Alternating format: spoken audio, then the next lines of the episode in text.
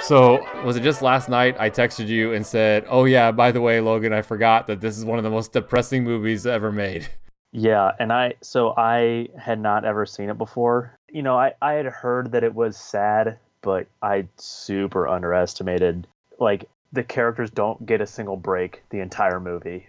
Right. Just just let's just I'm just gonna give give the overview and kind of spoil everything about Grave of the Fireflies right from the beginning. This is a movie about a brother and sister. Like the little girl's got to be like four, maybe five, and you know the brother's probably like twelve or thirteen. So a brother and sister in Japan while it's getting bombed by the Allies, and so they're going from you know bomb shelter. Their mom gets blown up and basically, you know, kind of, I mean, she she lives just enough to suffer and then dies, and the brother's trying to hide the mom's death from the sister, and then they starve to death. That's the movie. Yep. And it's a cartoon. Yes. Ah, and just it's heartbreaking because oh, you just you feel so bad for the brother trying to protect the sister and the. So did you watch the dubbed version with American actors speaking, or did you watch the subtitled version with the original Japanese actors speaking? Yes. So normally my philosophy is if I am watching a movie that is in a foreign language, well, if it's a live action movie, I will 100% of the time watch it in the original language with subtitles. I have no problem with reading. Animated movies, Sometimes yes, sometimes no, depending on the voice acting. But the Studio Ghibli movies, usually the voice True. acting in the English dubbed versions is good enough that I will I'll, I'll just watch the dub versions. Plus, if you know, in the as far as Studio Ghibli movies go, sometimes for the English dub they have like A list actors doing the voices. So yeah, that's a roundabout way of saying that in this movie I watched it uh, dubbed in English. Okay, because uh, I I did watch the Japanese version with subtitles. I so we've technically watched different versions of the movie, which is kind of interesting too. But I was just gonna say like how adorable the little girl's voice was, but I'm guessing the American version did the same thing. It's a cute little girl voice. Right, right, okay. but I, I don't know, I don't know. I still like it's, it's somehow more adorable when it's the little girl voice speaking Japanese, and I can't understand what she's saying. yeah, I guess. But yes, either either way, it's just heartbreaking. And again, as far as the plot goes, I wasn't kidding. That's basically it. And, and if anything, I left out more horrible things. Like, so when the mom dies, they go to another city to live with uh, their aunt, who at first seems like more than willing to take them in. But it's not long before she's just like, even though we're in the middle of World War II and we're getting bombed on, you're just not pulling your weight around here, and we can't afford to keep you around. This teenager shows up with his like yeah four year old sister. Right. Their mom just got firebombed to death, and right. she's like, you know, yeah, your life is it's it's hard, but you know, you should get a job or something at least. Like you're kind of freeloading. Right, and I, I don't even know what they would get, and then and then she makes him sell his mom's kimonos to buy buy rice, and then like gives them crap for not appreciating the rice she made for them, which was bought by selling his own mom's kimono. And you're just so mad at the lady. Of course, then you get mad at the kid when it's basically his own pride that prevents him. He should crawl on his hands and knees back to that place to stay. And there's a ration system in place, which I'm pretty sure re- reflects reality at the time but he kind of is just not willing to get in and part of that. So they're kind of having a harder time find food, and they does have money in the bank. That again, I was kind of mad at him. Why did he wait so long to go and get the money out of the bank? And so they end up living in this kind of. I actually just thought it looks almost. It basically looks like a hobbit hole, where it's kind of like the little thing in the ground. Online, they called it a uh, abandoned bomb shelter, which I guess would make sense. It just seems kind of middle of nowhere for a bomb shelter, in, though. What did they call it in the in the subtitle version? Because in the dubbed version, they they explicitly say it's a bomb shelter. I didn't see them say call it that. I didn't see them call it anything. Oh, it's just the place they showed up and started living. No, yeah, no. In the in the dub version, they they refer to it as the shelter, like it's it is a bomb shelter. Oh, okay. And if they did say shelter, maybe I just thought like, yeah, it's like a shelter. I didn't think like anything that gives you shelter. I wasn't thinking like specifically a bomb shelter if they use the word shelter. And so that's worth mentioning though too, as far as where the movie gets its title. So because they're kind of out in the woods in this abandoned shelter, it's really dark at night, and the brother has the idea we got these uh, mosquito nets and stuff to keep bugs out. Well, we can also keep bugs in with those. So they go and play a game where they gather as many fireflies as they can and they bring them inside the net in the little shelter with them. And that's what kind of gives them a little basically night lights as they're hanging out their first night in these, you know, this little cave shelter thing. And so it's kind of a sweet little moment. But they don't last very long. And of course, then they're kind of away from nature and water and anything else. So basically, the next day, all these fireflies are just dead and the little girl digs a hole and buries them, making a grave of the fireflies. And then that's also the moment, too, where she mentions, I made a grave for them, just like the grave for our mother. And that's the yeah. moment the brother realizes, oh, she's figured out that our mom's dead, or actually that the aunts had told him that their mom was dead. And the brother thought up to this point that she was ignorant of it. So he breaks down crying at how well she actually kind of handles it in this moment. But again, it's kind of that that little girl disconnect where she doesn't fully appreciate what's happening. And it's again it's it's heartbreaking which goes for everything in this movie. Yes. And just because this is an animated movie and the two you know main characters are both children this is it's not like a children's movie. It's not a feel good movie. Like when the mom dies it you know she's wrapped up in bandages and then like the next scene is her dead with maggots and flies around her body as the yes. doctor is talking about like, yeah, I'm not going to unwrap her. You don't want to see her right now. And then they throw her corpse on a pile and burn them all. Yes, I would say this is a movie for even though it's it's for adults. Even though like it it yes. has the vibe of a, it's not like it's an edgy movie or anything. It's it's almost done in a style that would ostensibly be for children, but the content is just very mature and a rough rough watch for kids. Yeah, but that's that's true of pretty much all of the Japanese style Studio stuff. Ghibli. Yeah, okay. Yeah, well, the Studio Ghibli stuff specifically, and admittedly, this is the first Studio Ghibli movie I've seen that is not a Hayao Miyazaki movie. Right, almost to the point that I forgot they were different things. Like I always, I always see them as one and the same. Yeah, yeah, but you know, like even movies that aren't necessarily, you know, what would be considered mature subject matter it's like it's usually heavier stuff and like intellectual stuff that even if you know it's not like scary or disturbing to kids they just kind of wouldn't really understand what's going on right like princess mononoke has got some kind of weird creepy stuff but it's nothing that's inappropriate or like the kid well there's watch. like a there's a guy that gets his head shot clean off of his body by an arrow in that movie okay. and I'm, there's that's actually that's my favorite Hayao Miyazaki movie. Okay. Princess Mononoke. I, I, I saw it once in the theater and I thought it was just kind of too weird, but I think it was actually my first of those that I'd seen. Period. So. Uh, I don't think I was ready for it. Um, anyway, so yeah, yeah, yeah, if you think of the Miyazaki stuff, those are kind of surreal. Grave with the Fireflies is much more rooted, despite it. It does have actually. So this this is worth mentioning too. Not that you can come back to what you, you were going to say, but the kind of framing device. So it starts off like the literal first line of the movie is September 21st, 1945. That was the night I died. So I almost think it helps lessen the blow and keeps you from sobbing hysterically at the end of the movie. Is that they tell you right up. You would think that. You oh sorry, yeah sorry Logan. uh, yeah yeah it's rough. So anyway, it's less of a shock. You know from the beginning that the kids are going to die. And the, the basically it's actually even starting with their ghosts. So basically, what you you see the older brother says, "I died." They show him his his dead body getting found by subway cleaners, and oh, this kid's dead too. And then you see the brother reunited with the ghost of his sister. And then as they're kind of traveling in the spirit world with fireflies, you kind of notice every time it's their ghost, they're surrounded by fireflies and yeah. then they kind of look back and see themselves months earlier. So it's almost kind of like the ghost of the boy and the girl are watching the actual events that led to their death, and just kind of this really neat and artistic and heartbreaking way. Yeah, this movie's super sad. Yeah, it's, it's one of those ones that once you see it once, it's probably going to be uh, a while before I revisit okay. this one. But yeah. yeah.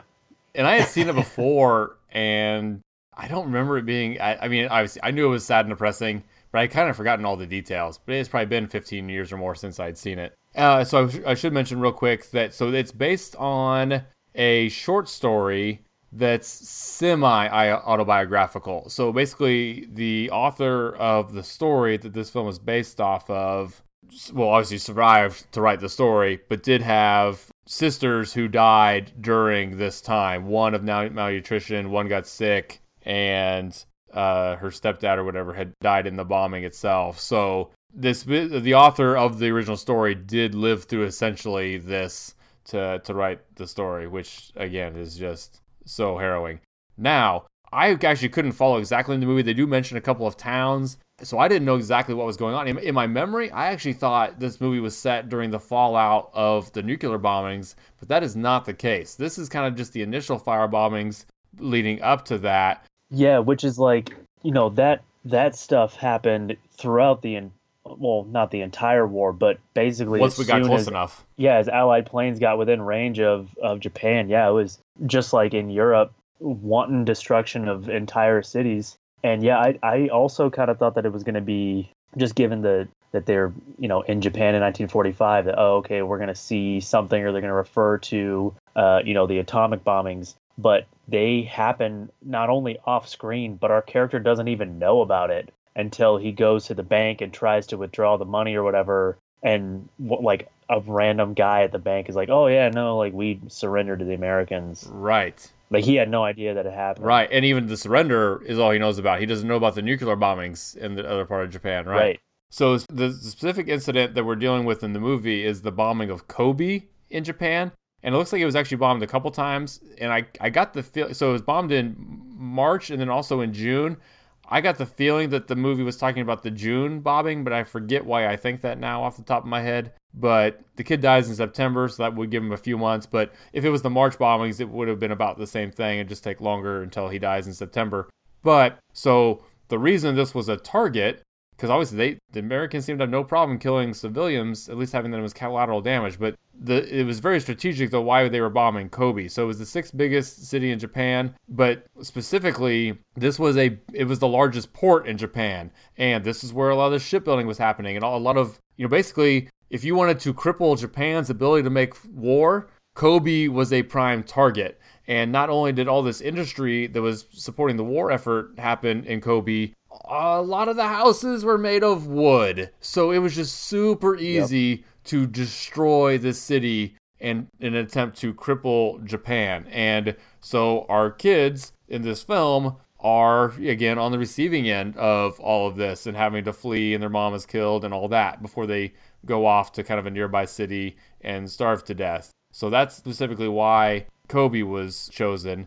And they I, I think there's a character in the movie who talks about like, well, actually now I'm having trouble remembering if it was or this or if it was uh, Letters from Iwo Jima, but they were talking about the factories, like they're bombing the factories, so the rest of the factories have to work harder and they can't keep up. Oh right, I forget which movie that was too.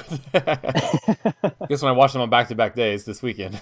yeah, and you know, one thing to keep in mind, you know, as, as we've talked about several times is the technology is kind of in this like sweet spot to cause the most destruction. So like we have 500 pound bombs that can make huge craters and, and level, you know, these whatever building you want.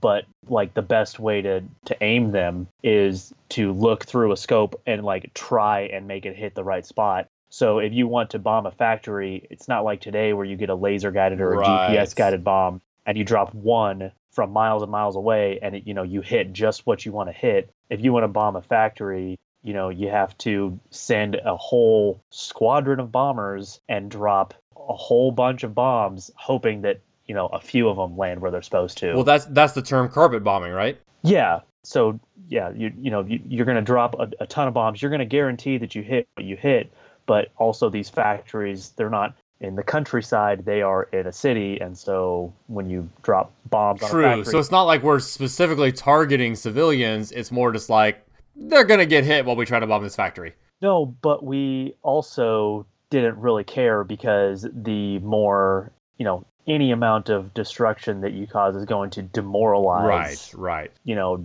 the population so in the eyes of well both sides both the Allies and the Axis powers did this in War II, but it's kind of a win-win. Like, yeah, we're going to blow up the factory, and we'll also probably destroy a decent chunk of the city as well. And, you know, won't that make them the enemy pretty sad? Right. And and the sad reality of war is if and again, I don't con- condone this, but the rationale is there. If by killing a certain number of civilians, we drop their morale to the point they re- refuse to fight anymore, then we just save those American lives. Yep. So that's kind of the a calculation that goes into when you're dealing with uh, wars of this kind. Now, what the movie I would say Letters from Iwo Jima didn't shy away from Japan's role in instigating the conflict versus Grave of the Fireflies. Now, again, it is fo- it, it is focused on the innocence of these children who are innocent, but it doesn't even hint at the idea that Japan initiated the conflict that they found themselves on the receiving end of. Right, but that's kind of like that's kind of the terrible thing is that well, Japan did instigate the conflict, but you know it, it doesn't matter whether they did or didn't because these people, number one, didn't have a say in it. Correct. Number two, they, if given the chance, would probably be like, no, I don't want to go to war with the Americans. Like, can't we just hang out here and you know eat our rice balls and and have the fruit drops? Right. So uh, we we did mention a little bit in the in the episode on letters from Iwo Jima, but basically the Japanese plan was to hunker down and wait for the Americans. And we were just going to, if they're going to take our country, they're going to kill darn near every last one of us to get it, was yeah. kind of the plan. And it wasn't until, even after we were, we are again, destroying the city of Kobe, dropping multiple bombs. And it wasn't until the second nuclear bomb that they were like, oh, this is a thing? Okay, fine, we surrender. Like just it, it was yep. basically just surprised them with a weapon of unpress literally unprecedented destruction in the history of human warfare. Yep. It's continued to this day where we are we are the only country to has ever used nuclear devices in actual warfare and no one has no one has sense at time of recording. Oh shit. you might have us on that one. Okay. For those of you in the afterscape listening to this. Thanks for tuning in. uh, save a bowl of rat stew for us. uh, yeah, t- uh, pre-taping is uh dangerous these days. Yeah. Well, and the uh, you know, just talking about the amount of nationalistic fervor that uh, I guess that's a nice way to put it that we expected to encounter like in an amphibious assault like land invasion of Japan type situation, they were estimating like we were going to lose a million people. Right. And that's not counting everyone we had already, you know, all the American service members that had died so far. Right. And that's just allied, right? That doesn't even get to the Japanese civilians and, and Japanese oh, service. Yeah. yeah no, yeah. we the, the yeah, the allies expected to lose a million people in an invasion of Japan. And I and I haven't done a lot of research on this, but you also got the whole idea, you know, there's did we also want to send a signal to the Russians to what they were going to be dealing with, and it, to what extent is that true? To what extent were we trying to push? Yeah, were those estimates hyperinflated to get Truman to pull that trigger? And, and, and I don't know. I'm just saying it's, it's probably hard to ever truly know what was going on in their minds here. Yeah, maybe. I, I think for sure using the atomic bomb was a signal to the Russians, like, hey, we're on the same side in this fight, but just so you know, this is what we got. Right, now. right. Of course, then they quickly got their own as well. And, right. and my understanding is too during the, in the 50s, the famous bomb tests during the 1950s, the weapons we have now are astronomically more powerful than the ones we dropped on Japan. Is that correct? Oh yeah, like hundreds or thousands of magnitude greater, right? Yeah. So the Fat Man and Little Boy were 15 kilotons and 21 kilotons, and uh, I mean, the the Russians in 1961 detonated a bomb called the Tsar bomb that was 50 megatons. So. Oh, right. That's that's like that's like 3,000 fold. Yeah. Yeah, and we don't even I don't even think we, we really measure nuclear weapons in kilotons anymore. It's it's pretty much always at least a megaton. Right. Right. Oh, and I should have done a little more research on it. So my mom's dad was in occupied Japan after the war because like there was a U.S. military presence in Japan post World War II, and my grandpa was one of them.